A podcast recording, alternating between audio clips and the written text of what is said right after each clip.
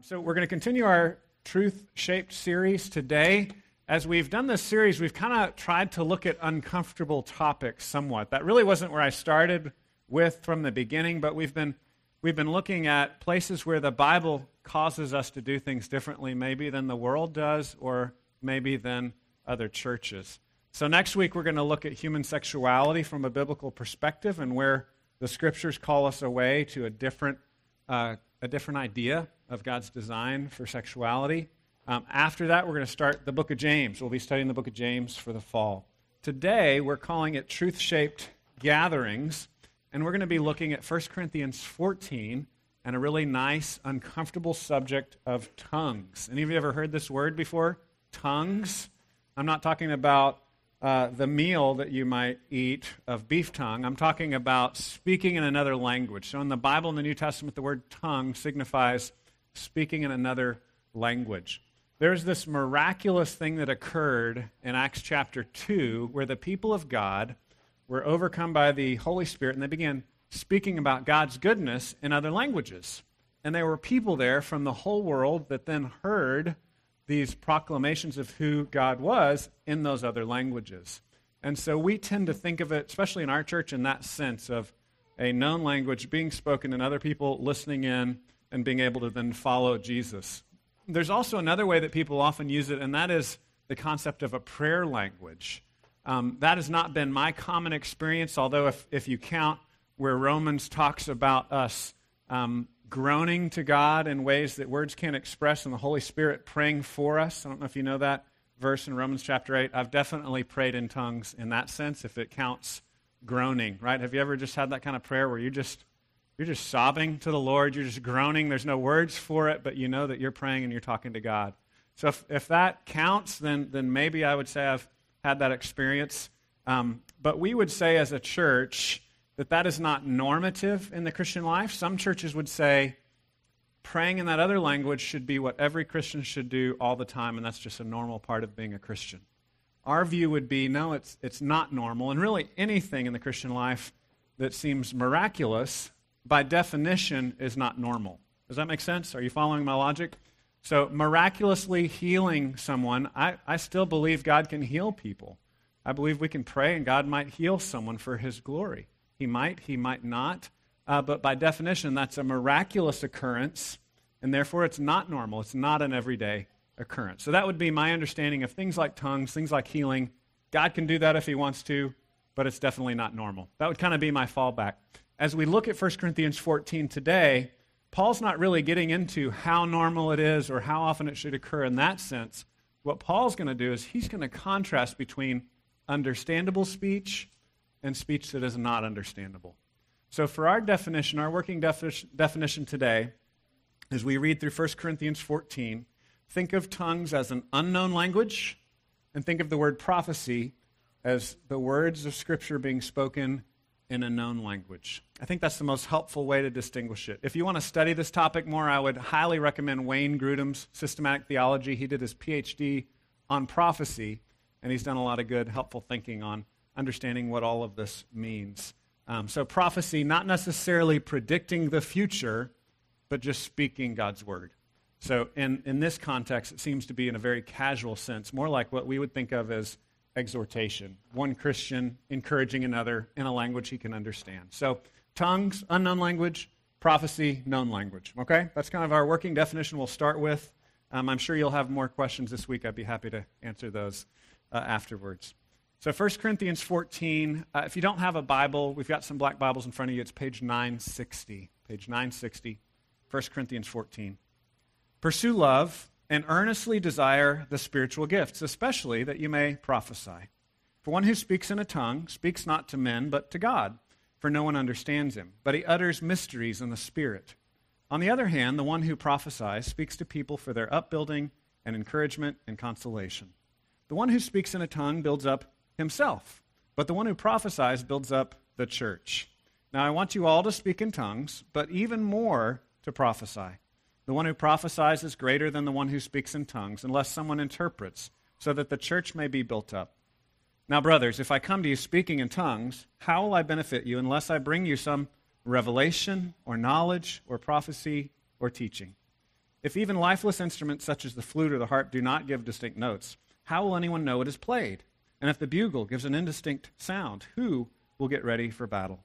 So with yourselves, if with your tongue you utter speech that is not intelligible, how will anyone know what is said? For you will be speaking into the air. There are doubtless many different languages in the world, and none is without meaning. But if I do not know the meaning of the language, I will be a foreigner to the speaker, and the speaker a foreigner to me. So with yourselves, since you are eager for manifestations of the Spirit, strive to excel in building up the church. I want to now skip down to the later section, down to verse 23. And we'll look at more of the verses as well throughout the morning. But down in verse 23, he says, if therefore the whole church comes together and all speak in tongues, and outsiders or unbelievers enter, will they not say that you are out of your minds? But if all prophesy, and an unbeliever or an outsider enters, he is convicted by all. He is called to account by all. The secrets of his heart are disclosed, and so, falling on his face, he will worship God and declare that God is really among you. That's the goal that we're shooting for. We want what we do to be understandable so that people would be convicted by God, that they would hear what God has to say to them. I'm going to pray and ask the Lord to help us this morning to be clear so that we would know what he's saying. Let's pray. God, we pray for your help. We pray that your Spirit would meet us here this morning. We thank you that you love us and that you've revealed yourself to us as a loving God through Jesus, that even though we're sinners that have wandered from you, you've come to us in forgiveness by nailing our sins to the cross with Jesus and giving us Jesus' resurrection life. So because we have confidence that you love us, we also trust that you want to speak to us. We thank you that you give us your word. We pray that it would be clear, that we could understand it. We pray that you would teach us in Jesus' name. Amen.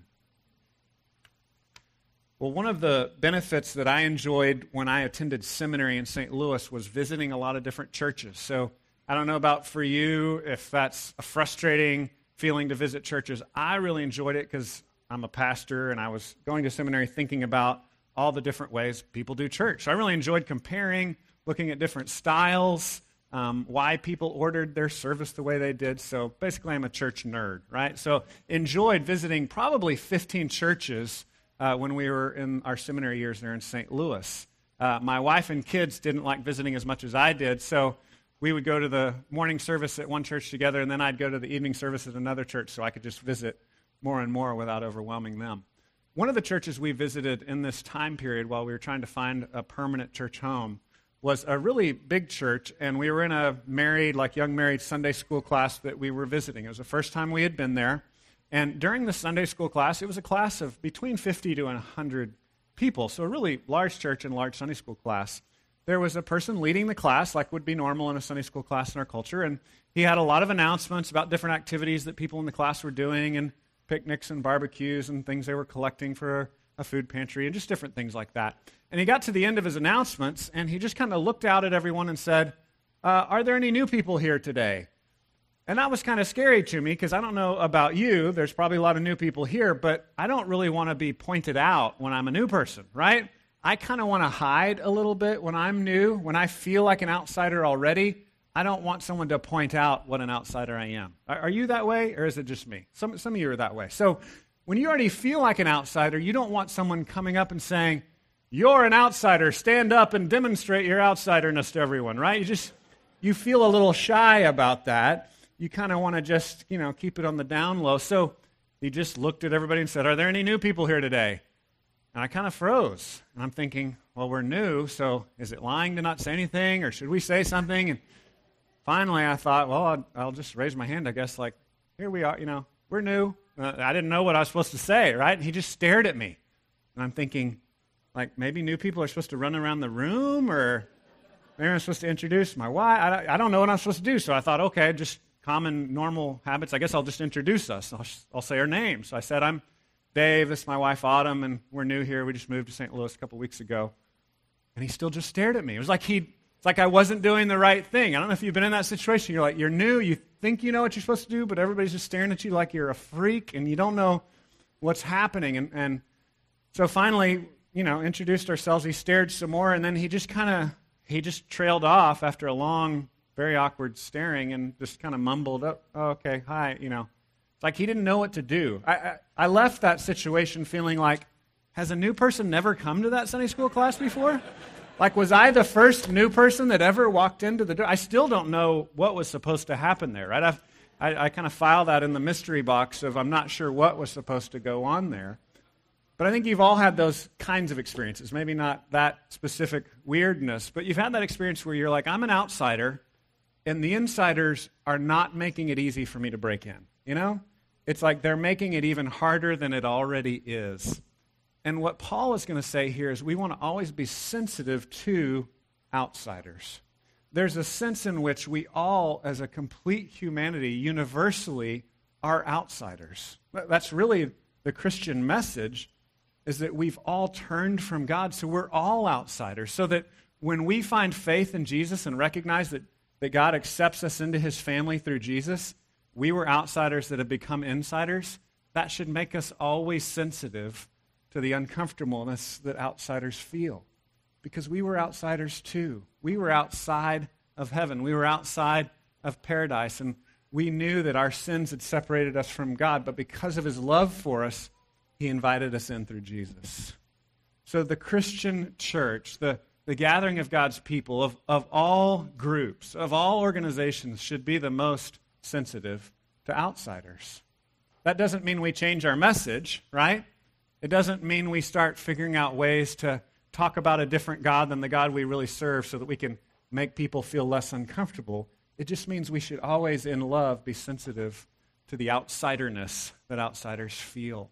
So there's this long-running debate in church circles about, is church for insiders or is church for outsiders? And I believe in 1 Corinthians 14 here, Paul says yes. It's both. I mean, really, he says yes. The church is for the church, and when the church does church for the church well, then outsiders will feel welcomed in. It's not just for believers. It's not just for unbelievers. When we do life as believers well and authentically love each other, then unbelievers will understand and want to be a part of that. Not universally, but that's generally the way it happens. So the first thing I want us to key on here in 1 Corinthians 14 is that primarily he starts with the point of the church is to build up the church, right? So here's a point on the side of the people that say church is for church people, right? Paul's going to start there. He's going to say, yeah, we're for building up the church. Let's read what it says again in verse 1. He says, first of all, pursue love. Whether it's outsiders or insiders, pursue love and earnestly desire the spiritual gifts, especially that you may prophesy. Again, we're defining that as speaking the words of God clearly in a way that people can understand. For one who speaks in a tongue speaks not to men but to God, for no one understands him, but he utters mysteries in the Spirit. On the other hand, the one who prophesies speaks to people for their upbuilding and encouragement and consolation. So here, building up the church, he's defining it by consoling people, comforting people, helping people, encouraging people, strengthening them. He goes on in verse 4, the one who speaks in a tongue builds up himself, but the one who prophesies builds up the church. Now, I want you all to speak in tongues, but even more to prophesy. The one who prophesies is greater than the one who speaks in tongues, unless someone interprets, so that the church may be built up. So again, working with our general definitions, we don't want to get too far in the weeds of the experience of comparing charismatic versus non-charismatic. What we want to say is there are things we do in worship that's understandable, and there are things we do in worship that's not understandable. And what Paul is saying is it's better to be understandable. It's great to practice not understandable things in our worship. That's fine, as long as some explanation is taking place. Interpretation needs to always be there. So it's not wrong for the church to ever do anything unique or weird or strange. We're the church. We're always going to be weird, right? That's who we are. We are God's special weird people. You could almost define the word saint, sanctified, as weird, right? That's kind of literally the word means set apart, right? Here's the world. We're all doing our normal human thing, rebelling against God. And then God says, I love you. And he sets us apart. And he says, obey me, do what I say, and he starts making us weird because we're actually listening to him and obeying him. So there's always going to be a level of weirdness. Paul just says, don't focus on the weirdness. Don't always focus on the stuff that makes you feel better about yourself as a Christian.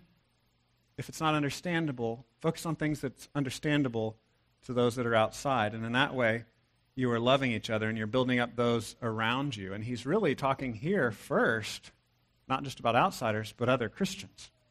So there are things we can do as the church that build us up. I can do things that help me to grow in my faith, but I'm not actually helping the Christians around me. Paul says you should be focused on helping the Christians around you, not just entering into your personal prayer life communion that only feeds you but isn't helpful to those around you. You should do things that encourages those around you. And again, I think Wayne Grudem's definition of prophecy is very helpful because the way he defines it goes along with this verse where it says encouragement and consolation. He defines prophecy as really the casual, personal speaking of God's truth to each other. So again, what we think of more in terms of small groups and discipleship relationships where we remind each other of God's truth in an understandable way.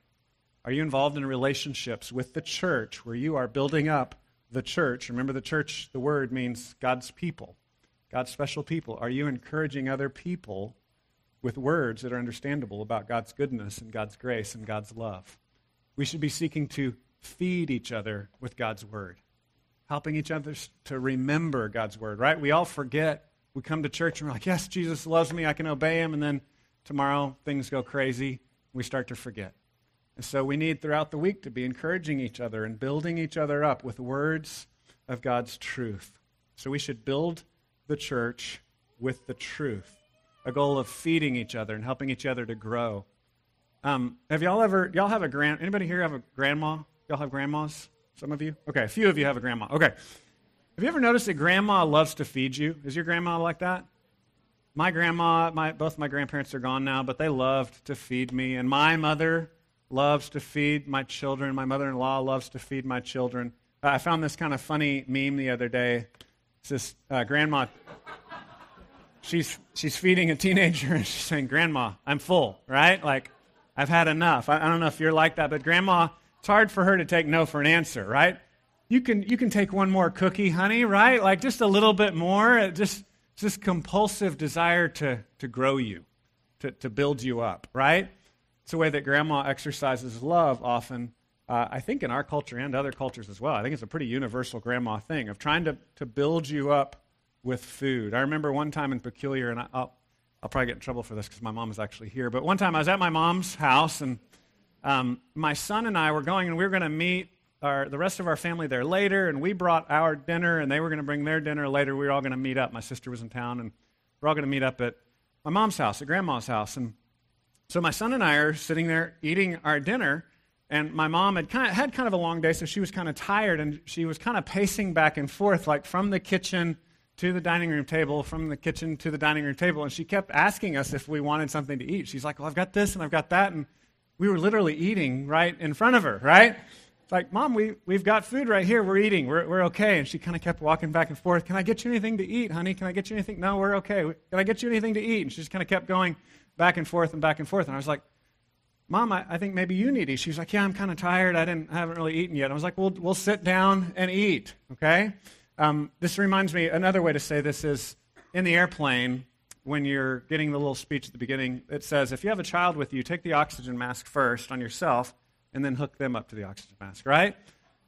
So there is that extreme where we can maybe think, I've got to serve other people so much that I'm not actually feeding myself, right? And we could take it, that is possible. We can take it to an extreme. Generally, though, that's not the problem we have in the church. I think generally, we're just trying to feed ourselves and we're not trying to feed anybody else. Generally, we're consumers. Generally, we're not like grandma. Generally, we're just looking out for number one. And our whole thought process about church is, what helps me to grow? What helps me to go deeper with God? What makes me feel closer to him? What helps me to understand the gospel? And we're not really thinking about the gathering of God's people being about encouraging each other. And one of the things, Chris, our worship leader, has talked about this, and I know I've preached on this. I think even our assistant pastor has talked about this. Throughout the scriptures, when it talks about us singing God's word together, it talks about us singing to each other, right? Like when we sing and we're singing the gospel, the purpose is not for you to just be singing your favorite song. That's not the point. We're actually to be encouraging one another. The scriptures are very clear about that in Colossians and Ephesians. The goal is to be building up the church. It's a communal event where we're feeding each other with the truth of God's word. So go back to verse 1. That's where we start. Love. Pursue love. Loving others. Loving those around us. Are you seeking to love those around you with God's word. That should be central to the gathering of God's people. My next application would be, as you think about how to do that, that you would think about ways in which you can encourage those around you with love as the goal. Another way I would say it is this. Sometimes when you find a church that you really love and you've grown in your faith, when you go to the next church, you're going to want to see them imitate exactly what happened there. Form for form, piece for piece. What I would say is focus on love as the goal and building up the church. That's what we should be looking for. I mean, it would build me and Chris's ego if there were 1 million churches that started imitating everything we do at Grace Bible Church, right? I mean, we would think that was great. But ultimately, I don't think that's what should happen. I think people should express their worship in unique ways that make sense in their community, where the goal is building up believers in understanding and growing in their faith in God and His Word. That's what should be happening. So focus less on the specifics of what and focus more on the why. Why are we doing this? So that we can love others because God loved us first. And what are we trying to do? We're trying to build up each other. And that might look different in different places. If you go to another country, I would hope that you would be worshiping in their language, right? And not in our language. You should be worshiping in a way that helps to build up the church. Ephesians 4:29 is a helpful verse to think about. I memorized this when I was a kid and I was trying to stop cussing. Let no corrupting talk come out of your mouths. Have y'all ever heard that? The other, more old translation, I think, is let no unwholesome talk come out of your mouths. Y'all heard that one before? Let no unwholesome talk come out of your mouths, but only such as is good for building up. There's that word again. For building up as fits the occasion, that it may give grace to those who hear. If you've read the Bible, you know that the authors of the Bible sometimes use vulgar speech. So it's not so much about whether or not you're using vulgar language. It's about the goal of building up others. Are you trying to give grace to those who hear? It's not about the specific words. It's about what's the intent of those words. Sometimes you need to speak hard words to people to challenge them and to wake them up when they're stuck in sin. Sometimes you need to comfort. Sometimes you need to cry with those who cry or rejoice with those who rejoice. But is the goal love? Giving grace to those who hear. That's what Paul's talking about in Ephesians 4:29 and in 1 Corinthians 14. So the goal is, the church is for the church. The goal is to build up the church. But he's also going to tell us that we want to always be thinking about outsiders as well. He's going to challenge us, so it's not just for the church, it's also for outsiders. And the bridge between those two ideas is that we should always be communicating the truth clearly. We should always be communicating clearly. So let's look at verses 6 through 19. This will be the longest section we read here. 6 says, "Now, brothers, if I come to you speaking in tongues, how will I benefit you unless I bring some revelation or knowledge or prophecy or teaching?" So that's where I'm kind of working with a broad definition of prophecy as just speaking God's word in an understandable way, because here he's relating it to revelation, knowledge, and teaching, right? So he's kind of lumping all those things together in one box and saying true words that people can understand as opposed to true words that people cannot understand. So he's saying, focus on clear words that we can understand. Verse 7, he'll give an illustration here. "If even lifeless instruments, such as the flute or the harp, do not give distinct notes, how will anyone know what is played? And if the bugle gives an indistinct sound, who will get ready for battle? So with yourselves, if with your tongue you utter speech that is not intelligible, how will anyone know what is said? For you will be speaking to the air. There are doubtless many different languages in the world, and none is without meaning. But if I do not know the meaning of the language, I'll be a foreigner to the speaker, and the speaker a foreigner to me." Let's stop there for a second. So his illustration is, if you got a bugle, and the bugle is just making random sounds, it doesn't call the soldiers to battle. Right? If you have a harp or a flute, and it's just making random sounds, it's not music. The goal is clarity, that people can understand what they're hearing. Any of you ever, tooted on a horn you didn't know how to play? Have you ever done that before? Sorry, I used the word toot. Any of you ever picked up grabbed a guitar, right? I love to come into Chris's office and grab his guitar, right? We sit down and we chat, and I just sing the same two songs I know over and over again, or I make up a song. And when I make up a song, it doesn't sound like a song because I can't play the guitar, right? So it's there's this indistinct sound. It's meaningless. It's not helpful. It's not encouraging anybody. Paul's saying when we speak in tongues as opposed to prophecy, it's not really helping anybody.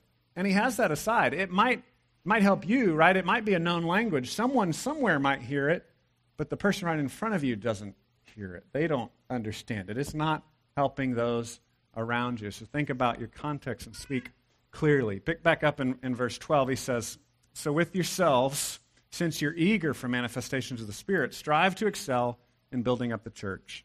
If you know 1 Corinthians, you know they had some problems with trying to show off. They had problems with trying to show how spiritual they were to other people. And this is a common problem we have. It's the worst among Christian leaders, so pray for me. Pray for the other leaders of this church. But Christian leaders love to show their leaderness, their separateness, their specialness. And Paul's saying, connect with people. Don't show how different and special you are. Connect. Speak a language that people can understand. Be real. Be authentic. And so since you want a manifestation of the Spirit, strive to excel in building up the church. That should be the kind of manifestations of the Spirit that should be happening. Verse 13, therefore, one who speaks in a tongue should pray for the power to interpret, to clarify it. Verse 14, for if I pray in a tongue, my spirit prays, but my mind is unfruitful.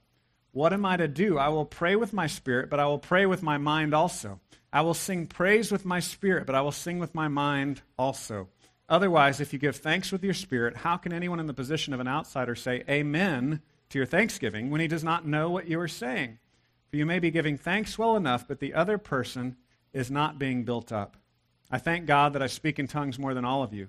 Nevertheless, in church, I would rather speak 5 words with my mind in order to instruct others than 10,000 words in a tongue.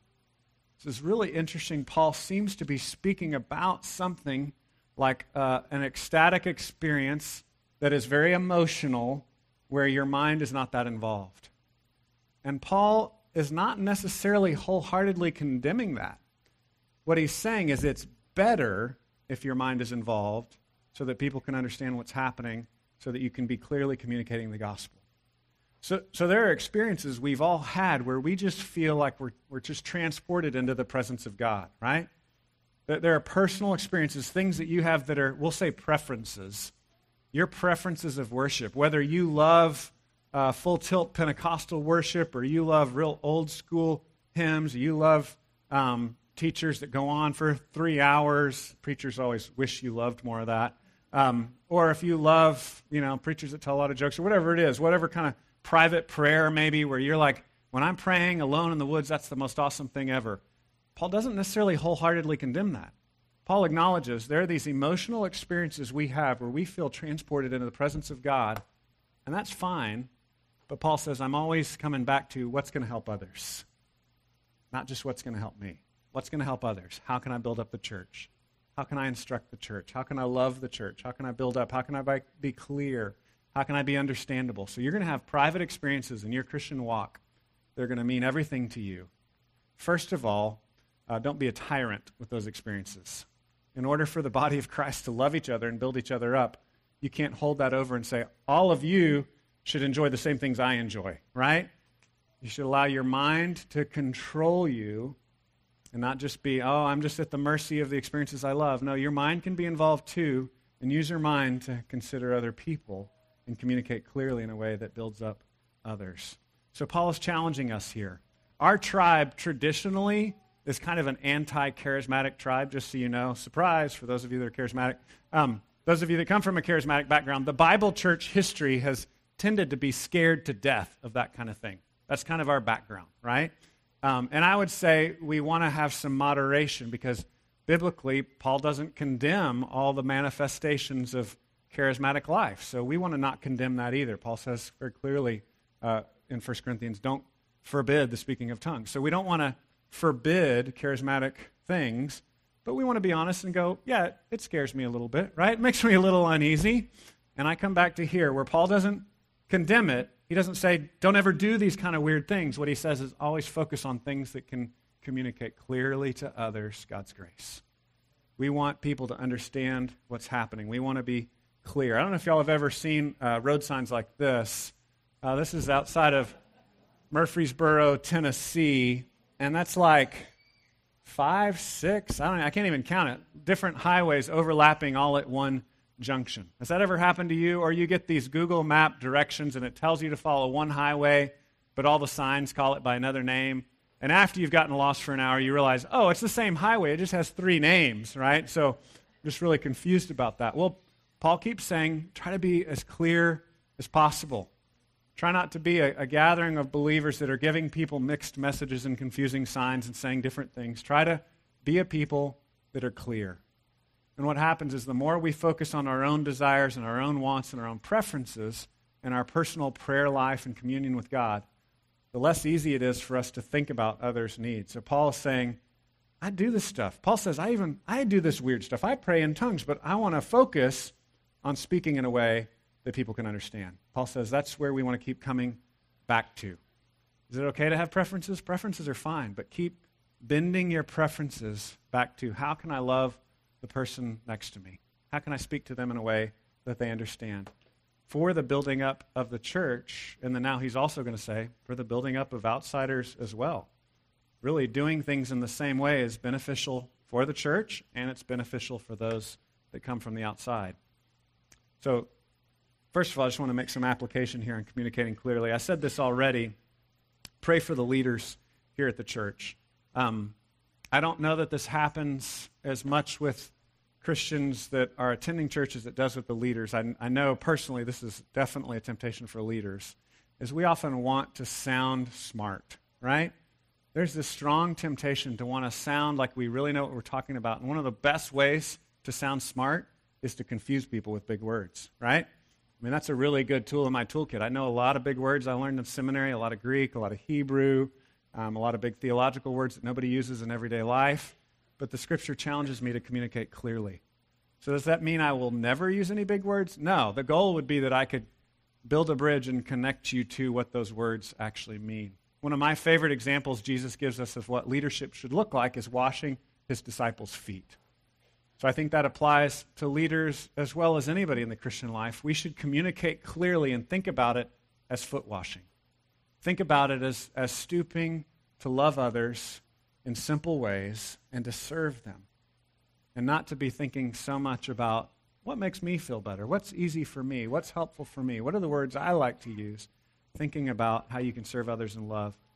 This is very common sociologically. If you have a little group of friends, I've noticed this with my teenage kids, but I remember it from when I was a teenager as well, and just different teams I've worked on. You start to have your own set of jargon, right? Have you ever noticed that? Like if there's a team you work with for a couple of years, you start to have all your own inside jokes, start to have your special words, and it's almost fun because it's a symbol of your teamness, but it's also a way of keeping outsiders out and saying, you don't get it, you're not one of us.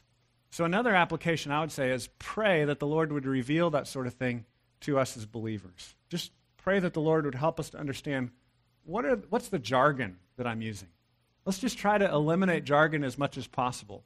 Again, not in this extreme way where we say Christians should never be weird, Christians should never stick out, we should never use unusual words. I mean, there's some words and some concepts in the Scripture that we have to hold on to. We'll continue to hold on to theological words and ideas, right? There's no version of Trinity out there in the secular world, so that doesn't mean we just throw away Trinity, right? We want to hold on to some of these theological concepts because they're important to us. But what are the areas where there's another word I could use, right? What are areas where we use jargon, where we use insider language when we could be using a plainer term? I just pray that the Lord would reveal that to you. A really good, helpful way to do this is just ask your best friend or your spouse. Just say, hey, are there like weird inside jargon words I use that other people don't really understand when it comes to my faith or prayer? And just get an outside perspective so you can rethink what it means to communicate to others so you're not using those pet words. Well, the last thing I want us to think about is how this then persuades outsiders. So as we build the church, as we invest in each other in love, and we do that in clear language, language that people can understand, Paul says that's what will actually persuade outsiders. You don't have to change the message, right? You don't have to take away all discomfort. Just be clear and encourage each other with the truth. And when you do that, outsiders will then be convicted and persuaded. Look at verses 20 through 25. He says, brothers, do not be children in your thinking, be infants in evil, but in your thinking be mature. So he's saying, Be babies when it comes to doing wrong, right? You want to be as innocent as possible in your behavior, but in your thinking, be wise. Be wise. Be mature. Verse 21, in the law it is written, by people of strange tongues and by the lips of foreigners will I speak to this people, and even then they will not listen to me, says the Lord. Thus tongues are a sign not for believers, but for unbelievers, while prophecy is a sign not for unbelievers, but for believers. If therefore the whole church comes together and all speak in tongues, and outsiders or unbelievers enter, will they not say that you're all out of your minds? So this is kind of a confusing analogy that he used. This is actually one that I've struggled with over the years, and I think I have a pretty good explanation for it at this point. He's quoting from Isaiah, where God says basically a judgment on the people of Israel will be they will hear people speaking in foreign tongues because they haven't listened to God speak to them in their language. So because they refused to listen and obey what God told them, God says, okay, then you'll hear foreign tongues that you don't understand. So it was a sign of judgment. It was a sign of their unbelief. So the Israelites had become unbelievers. And so basically, this is how I would restate Paul's analogy. Unknown languages are a sign of outsiderness to outsiders, and known languages are a sign of insiderness to insiders. So what Paul is saying is, as you speak known languages and show each other that you belong to God and you are believers and you have faith, then outsiders will be able to hear and understand, and that's when they will be persuaded. I'll go on and read the rest of the verses here. He says, if therefore in tongues an outsider or unbeliever enter, will they not say that you're out of your mind? So if you're speaking in a language nobody can understand, people come in and they're like, these people are crazy. I don't get it, right? It allows people that don't believe to remain in the hardness of heart. But go on to verse 24. But if all prophesy and an unbeliever or outsider enters, he is convicted by all, he is called to account by all. The secrets of his heart are disclosed, and so falling on his face, he will worship God and declare that God is really among you. I've grown in my understanding of this passage because I am naturally a kind of person that wants to comfort people, right? That's just kind of how God's wired me. God's made me, so I want to make people feel at ease. And so I have this danger I have to watch out for of then the goal of speaking language that people understand means always making people comfortable. But is that what he's saying? He just said if you speak in a language people understand, they'll be made so uncomfortable they'll fall on their face and trust in God. You see that dynamic? So we don't want to define clarity as comfort. Those are two different things. So the church's job is not to take away everything that offends.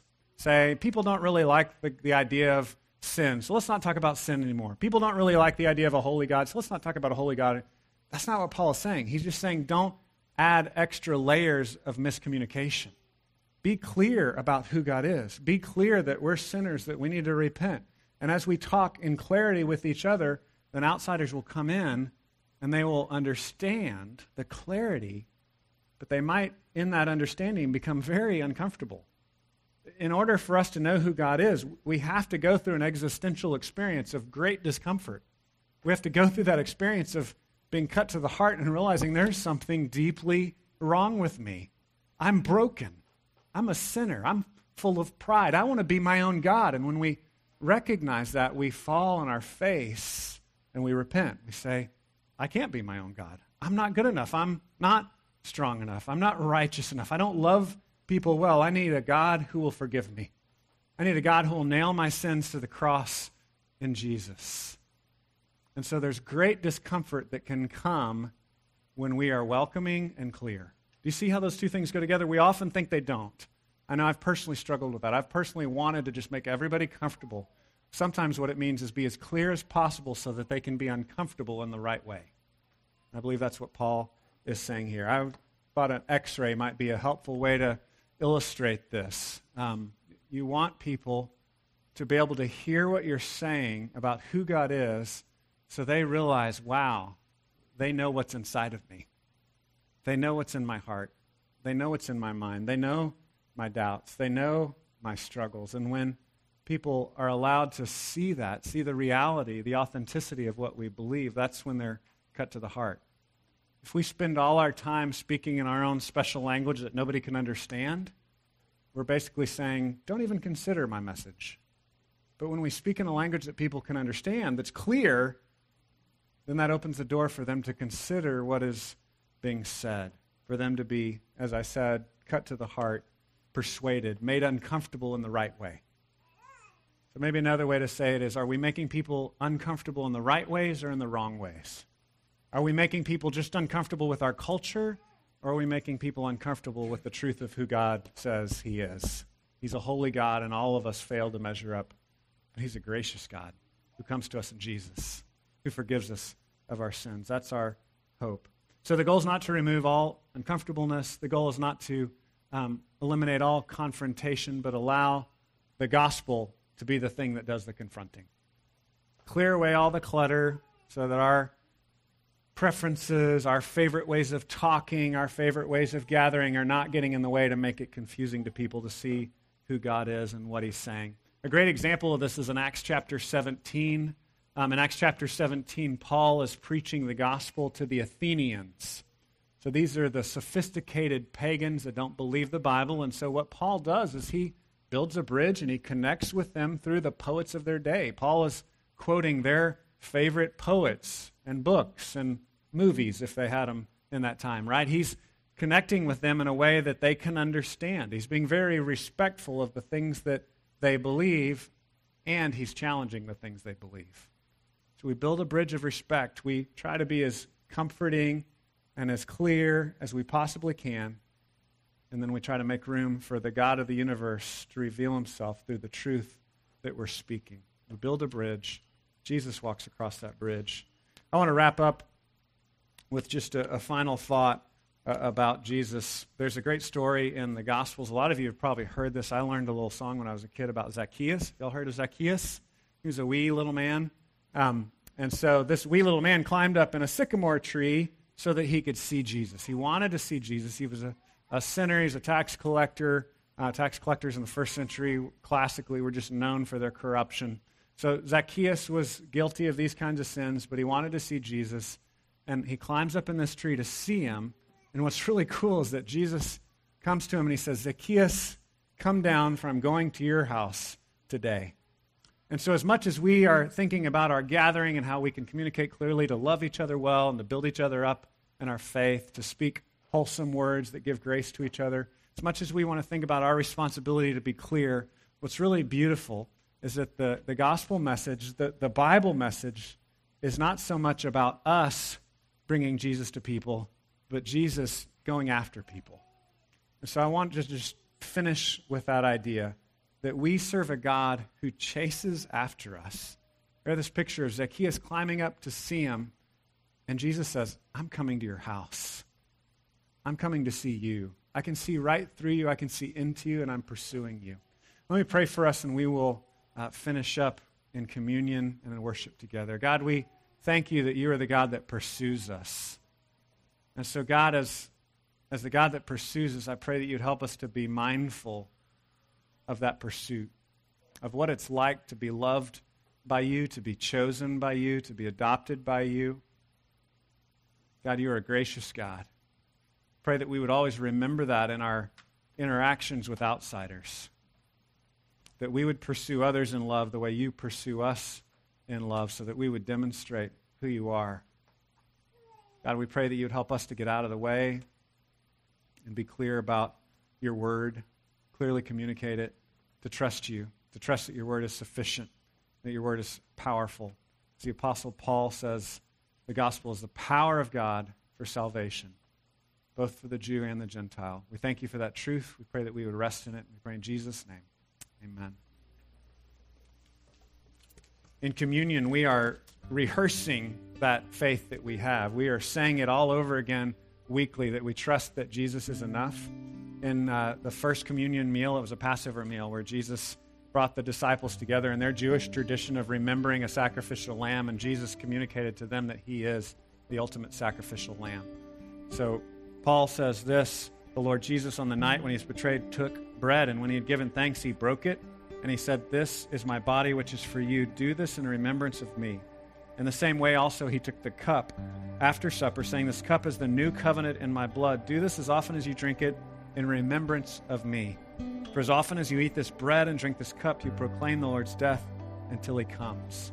So as we proclaim the Lord's death together, we're saying, this is my hope. So communion is for baptized believers to demonstrate our faith in Jesus, to rehearse it, to say it all over again, to replace our faith in Jesus. But it's also really amazing. It's something he's given us for when we struggle and repent, to sense his grace, to be encouraged that he's here for us, that he's here to feed us and to build us up by his grace. It's not for unbelievers. This is not for those of you that don't believe the scriptures or follow Jesus. We encourage you to just abstain, as this is a family ceremony for those of us that want to follow Jesus and trust in him. I'm going to pray for us, and then I'll have you all stand and rotate around clockwise to the stations. God, we thank you for Jesus. We thank you that you've given yourself to us in him. We thank you that our sins are forgiven. We thank you that you love us perfectly in Christ, and you've made us your child. Help us to celebrate that well, we pray in Jesus' name. Amen.